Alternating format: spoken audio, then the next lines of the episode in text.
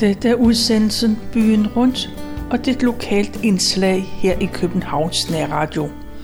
Mit navn er Tove Christensen, og jeg har været på Københavns Stadsarkivs hjemmeside, og der har jeg fundet en erindring, som Edvard Bønnelykke har skrevet. Det foregår i perioden fra ca. 1900 til 1930 i København.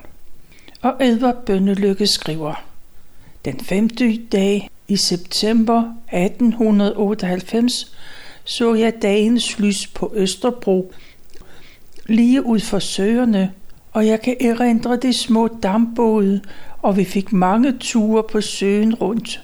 Jeg tror, den kostede 10 øre per tur. På det stykke af Østerbrogade fra Trianglen til Vibens hus var der høje træer, og med et lille hop over en grøft, så stod de på Østrefældet. Det var et stort græsareal, hvor børnene legede, og mange familier indtog deres medbragte mad. På hverdage var der store militære øvelser, og det kunne man følge på afstand. Blejdomsvej, den var kun bebygget på den ene side, og beboerne havde vid udsigt ud over de åbne græsarealer, dem der nu er blevet lavet om til Fældeparken og Rigshospitalet, Frimurlogen osv. I 1904 købte min far hus i Brøndshøj. Vi var med andre ord flyttet på landet. Bag vores baghave var der bølgende kornmarker, og fra vores stuer kunne vi se alle Københavns tårne i det fjerne. Det var Bellehøjs og Bakkegårdens store jordarealer med græsmarker og korn, så der var intet, der forhindrede udsigten. Der var flere bondegårde i Brøndshøj dengang, og Brøndshøj Tivoli var oprindeligt en gammel gård, hvor haven var benyttet som forlystelser. Der var gynger, karuseller, skydetelte med mere. Restauranten var i gårdens stuehus, og der var også servering i haven om sommeren, og der var en musiktribune. Lige overfor var Brøndshøj Kro med den gamle rejsestal, der lå ud til Frederikssundsvej.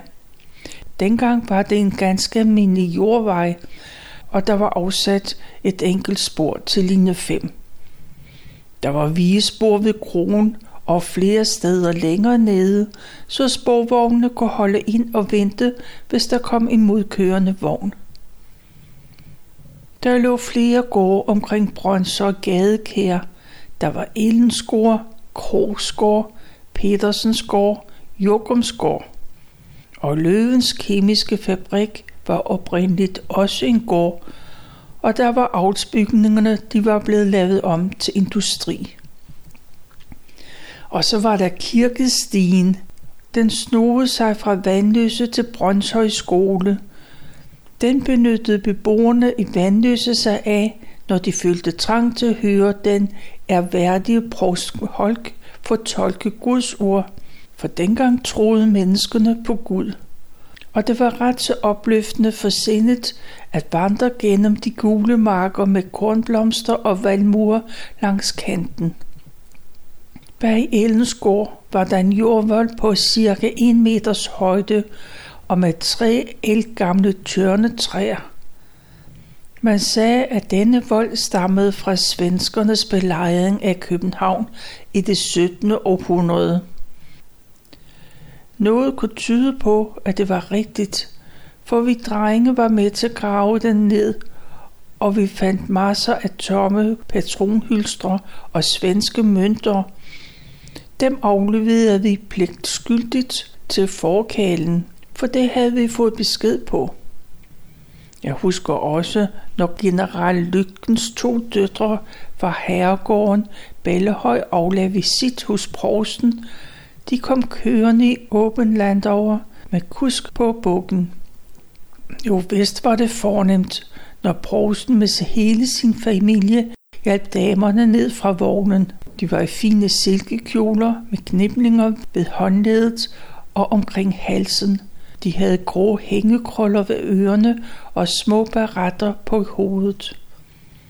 Og der var en bukken og nejen fra begge sider, som det sømmede sig dengang. Og så begav selskabet sig op ad trappen til præsteboligen.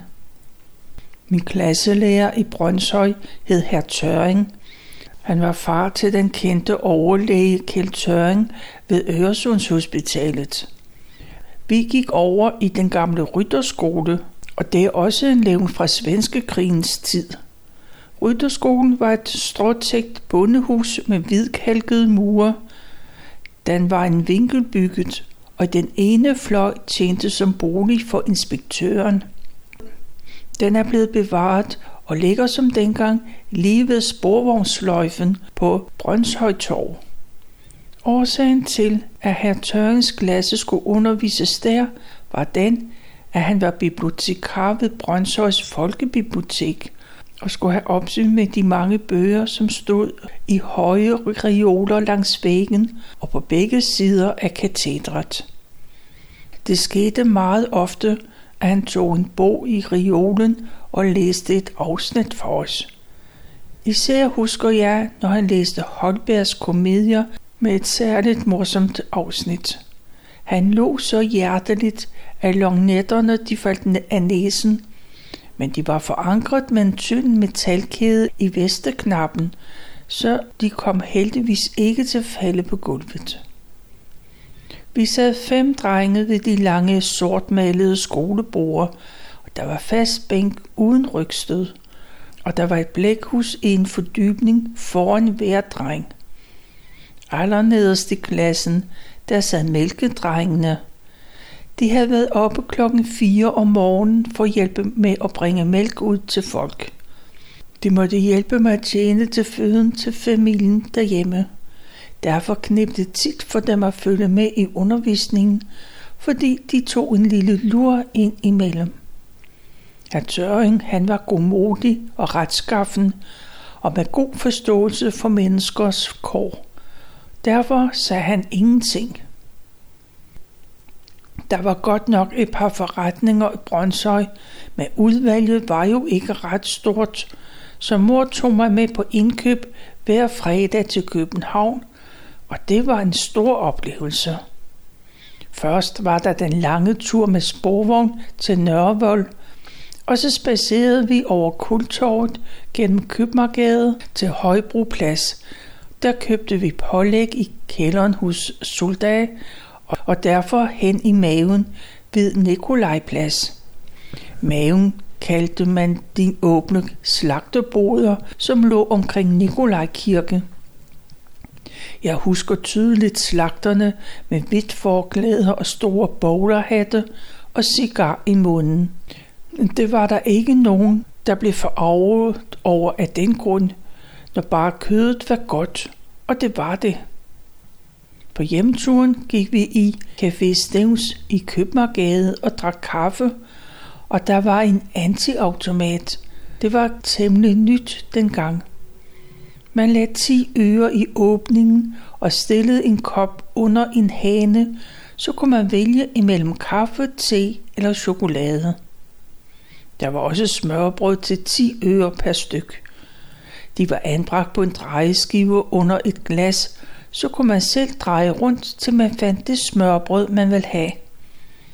En videre, så kunne man få et stort glas øl, Carlsberg eller Tuber, pilsner eller lagerøl efter behag, samt cognac, whisky eller rom, alt sammen 10 øre per glas. Det må jo lyde som et eventyr i nutidens øh, menneskers ører, men det var virkelighed dengang.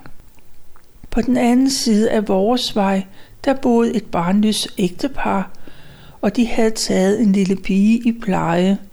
Hun var vel 4-5 år, da de fik hende, hun var datter af en stor bagermester på Nørrebro.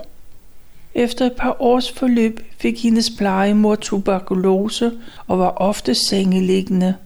Og min mor plejede hende så godt hun kunne, og hun sørgede for, at Lili fik mad og skolegang i de perioder, hvor plejemoren var sengeliggende. Desværre døde hun efter et par års forløb, og Lili måtte igen tilbage til sine forældre. Og en kold vinterdag ringede det på vores dør, og udenfor der stod Lili helt opløst i gråd. Hun havde en tynd bomuldskjole på og et par spartasko, altså sutsko, på fødderne, og hun var helt blårød i ansigtet af kulde. Hun fortalte, hvordan de mishandlede hende og bandt hende til sengen og slog hende med en hundepisk. Mor sørgede for varmt tøj og mad til hende, og så bragte hun pigen tilbage til hendes forældre. Efter et voldsomt opgør, hvor mor påviste tykke blodunderløbende striber over hele kroppen på barnet, så blev hun vist døren. Mor henvendte sig til den første store forkæmper for børneforsorgen i Danmark.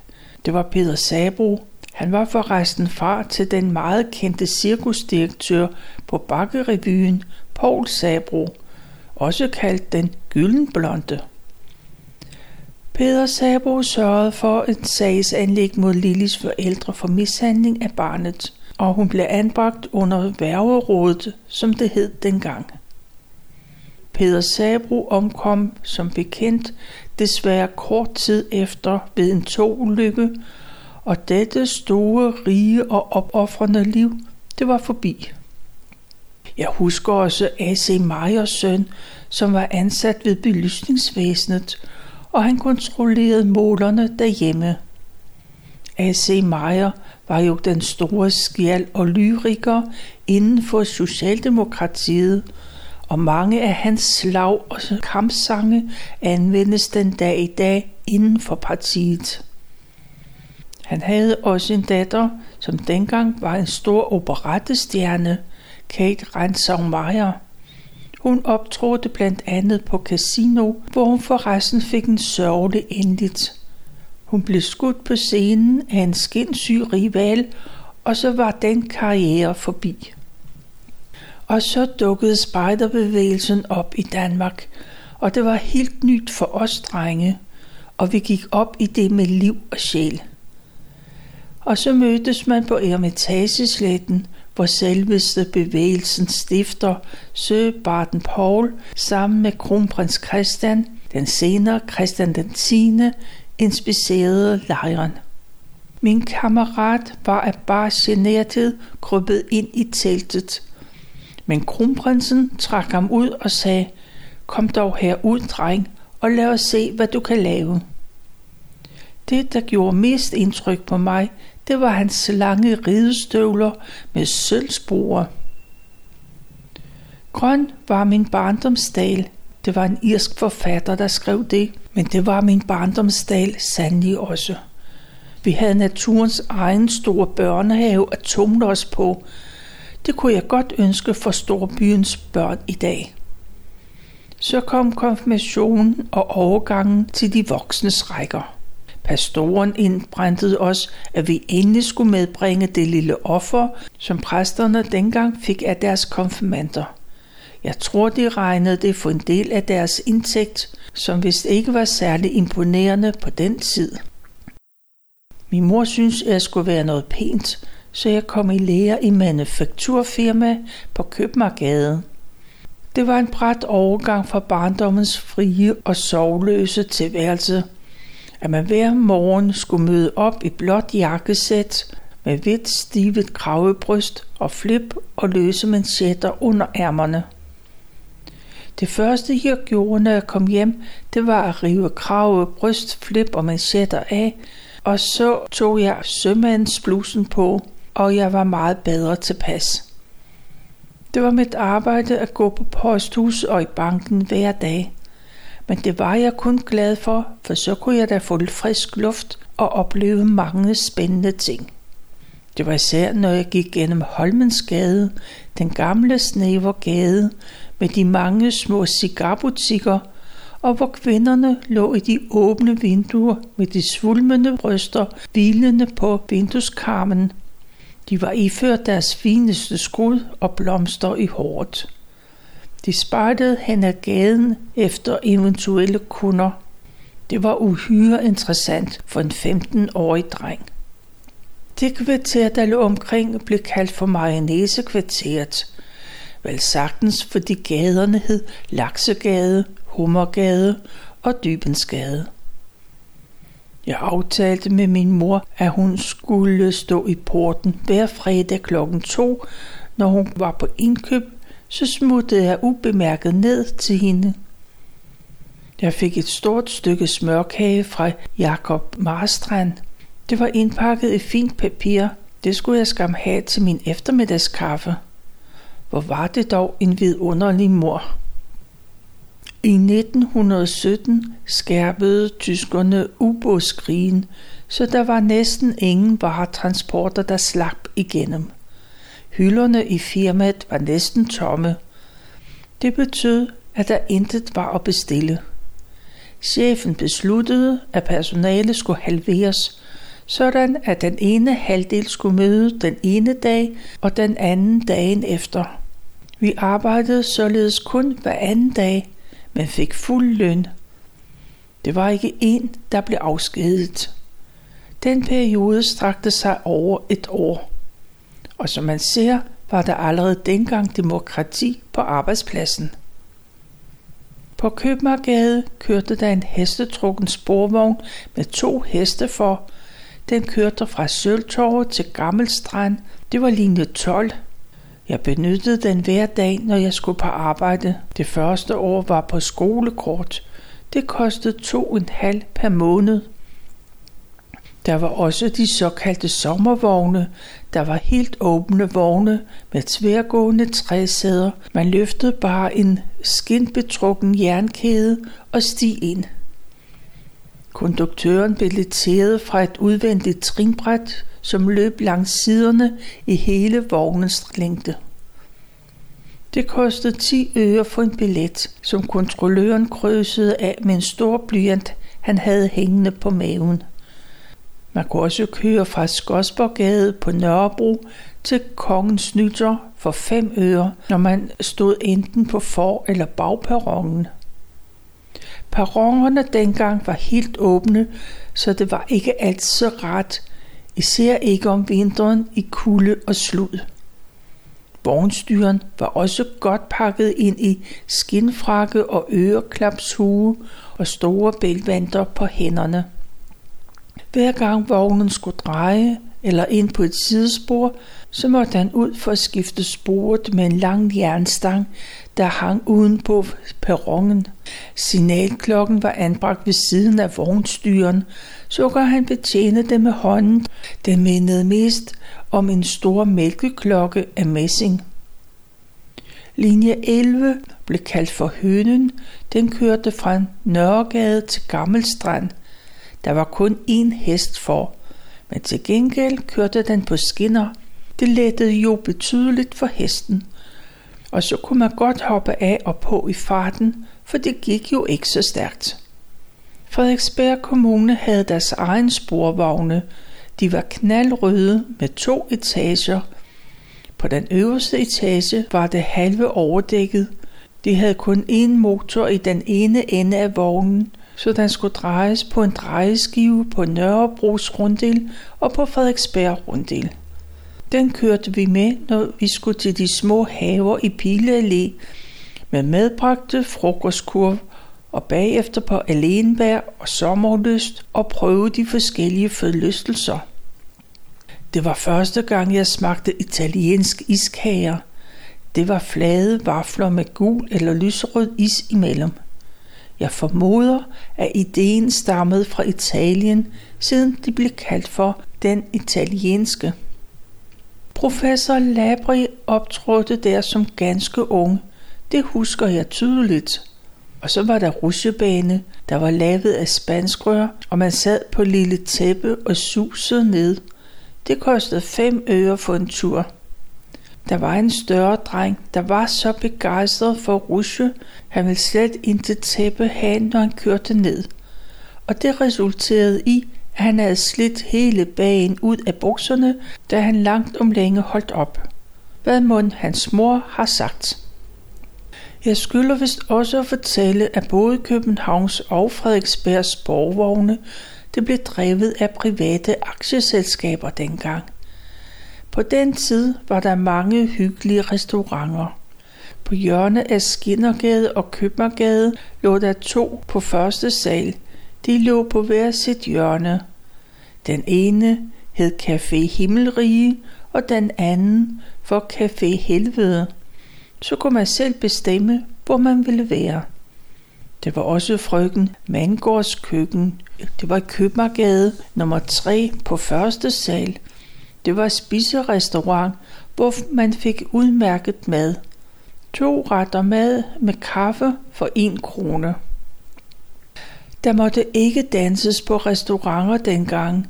I stedet for var der to offentlige dansesalonger. Der var Kæden og Figaro. De lå på Vesterbrogade, hvor man betalte 10 øre for hver dans. Og Gud nåede den arme sønder, der prøvede at snyde sig fra betalingen. Der var store, kraftfulde kale ansat som udsmidere, og de tog ikke med fløjelshandsker på sønderen. Der blev også afholdt store foreningsballer med aftenunderholdning. Det var fortrinsvis de politiske foreninger, officerforeninger og danske forsvarsbrødre osv., der afholdt de arrangementer. Inden ballet begyndte, så skulle man løse et baltegn, og det skulle bæres synligt på brystet, både af damer og herrer, de skulle have baltegn på. En balinspektør, han havde en stor roset med lange flagrende bånd på reværet. Han kontrollerede, om alle havde baltegn på, når dansen tog sin begyndelse. En meget yndet restaurant, det var Café National med Karl Gottschalksen som dirigent. Det var komponisten til den landskendte Den lille kanariefugl. Han var morsom at se på, når han dirigerede. For eksempel Indimellem stak han takstokken ned bag flippen og kløede sig på ryggen, mens han med ansigtet ud mod publikum nikkede og smilede til de mange venner og bekendte. Det var i hans glansperiode, men jeg har også set ham, da han var glemt og forsvundet i ubemærketheden. Jeg var i mellemtiden blevet ekspedient i en klædevareforretning på Vesterbro, da han en dag kom ind og spurgte om ikke havde et lille stumt tøj, så han kunne lappe sin vest. Det fik han, og med mange taksigelser gik den svundne storhed ud af døren. Min far kunne også fortælle mange interessante oplevelser fra sin barndom og ungdom i den gamle København. Han kunne huske, da han som barn havde set Frederik den 7. stå på balkongen på Christiansborg Slot med rød fes på hovedet og den lange pibe i hånden, vinkende til byens borgere, som var kommet for at hylde ham. Min far kom i lære som vinkyber i Ernst Hvids vinhandel, som den dag i dag stadig ligger på hjørnet af Lille Kongensgade og Kongens Nytorv, og som følge heraf færdes han meget i det kvarter. Han hilste flere gange på H.C. Andersen, når han spacerede i Bredgade eller Store Kongensgade. Far sagde, at H.C. Andersen blev meget stødt, når nogen gik forbi uden at hilse. Det var han almindelig kendt for. Han oplevede også at se Jenny Lind, den svenske nattergal. Hun stod på Dangletærs balkon og sang. Folk var ellevilde af begejstring – de spændte hestene fra vognen, som skulle køre hende over til teatret, og de trak i triumf to vognen derover under jubel og hurra-råb. Jenny Lind var som bekendt hos i Andersens store kærlighed. I årenes løb er der forsvundet mange gamle huse i København.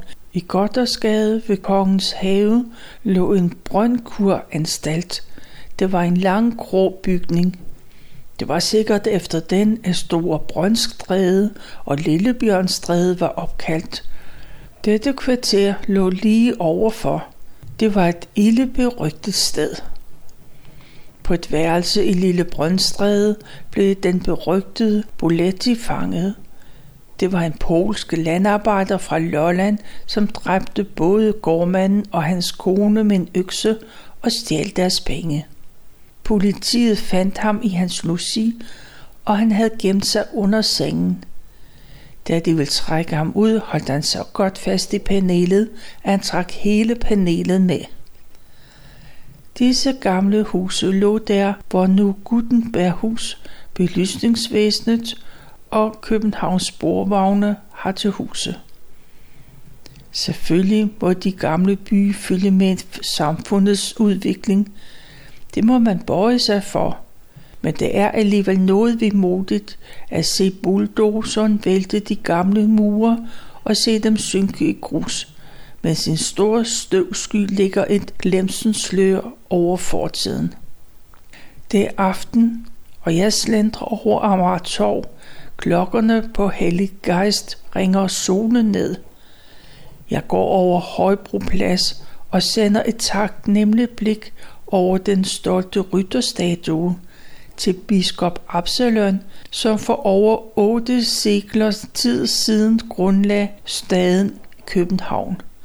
Jo vist har du charme, du gamle by, når solen på tårnene skinner, som Danmarks svartegn. Du vandt dit ry og gemmer på kære minder. Det er, hvad Edvard Bønnelykke har skrevet, og det ligger på Københavns Stadsarkivs hjemmeside. Og i øvrigt, så kan jeg fortælle, at Janne Lind, hun var på besøg i København i 1843. Der boede hun hos August Bourneville, og der mødte H.C. Andersen op med blomster, breve og digte til Jenny Lind. Andersen mødte igen den 25-årige svenske sanginder i København i eftersommeren 1845. På det tidspunkt var H.C. Andersen i gang med sit internationale gennembrud og i gang med at tilrettelægge en ny europarejse, blandt andet til Tyskland, Italien, Frankrig, Slovenien, Schweiz, Østrig og Tjekkiet. Andersen var dybt forelsket i Jenny Lind og meget betaget af hendes sang og personlighed og fulgte hende som en skygge, hvor hun var. Forelskelsen var ikke gengældt fra Jenny Linds side. Tværtimod var hun kold og beregnende over for Andersen og andre mænd, hun mødte.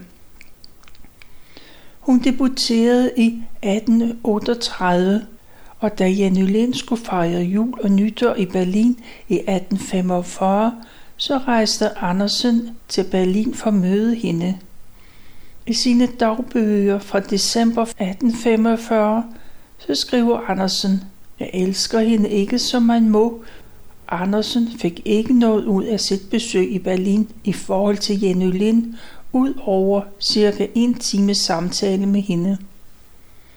Andersen var tydeligt rystet og skriver i sin dagbog. Hun er fyldt mit bryst. Jeg elsker hende ikke mere. Hun har i Berlin skåret det syge kød ud med en kold kniv. Hvad tanker mund fylder hende, siden hun tager så lidt notits af mig, jeg som kom til Berlin mest for hendes skyld. Jenny Lind var Andersens meget store og ubesvarede kærlighed. H.C. Andersen var meget fascineret af hende på det åndelige plan, og hans tilbedelse af hende var på et platonisk plan og var ikke gengældt fra hendes side. Jenny Linds kunst og hendes ikke gengældte kærlighed, det inspirerede H.C. Andersen til nogle af hans bedste eventyr fra 1840'erne, såsom Nattergalen,